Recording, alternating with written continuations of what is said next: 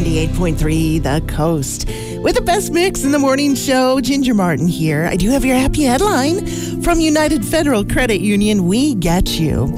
So there's an Australian tourist who went to Cambodia. His name's Andrew Costello. He thought the country was absolutely beautiful, but he was very shocked by the poverty that he saw there. So he had a conversation with his tour guide about it, and the guide explained how just one cow could change things for families in need there. He said one cow is worth the price of a house. So Andrew decided to do something about it. He worked with the beef producers there to be able to deliver a pregnant cow to a village or a family in need.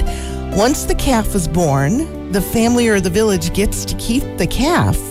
And then the cow moves on to the next village to deliver another calf for them. So that over time, villages or families with the cows can continue to grow their numbers and their wealth and ability to survive.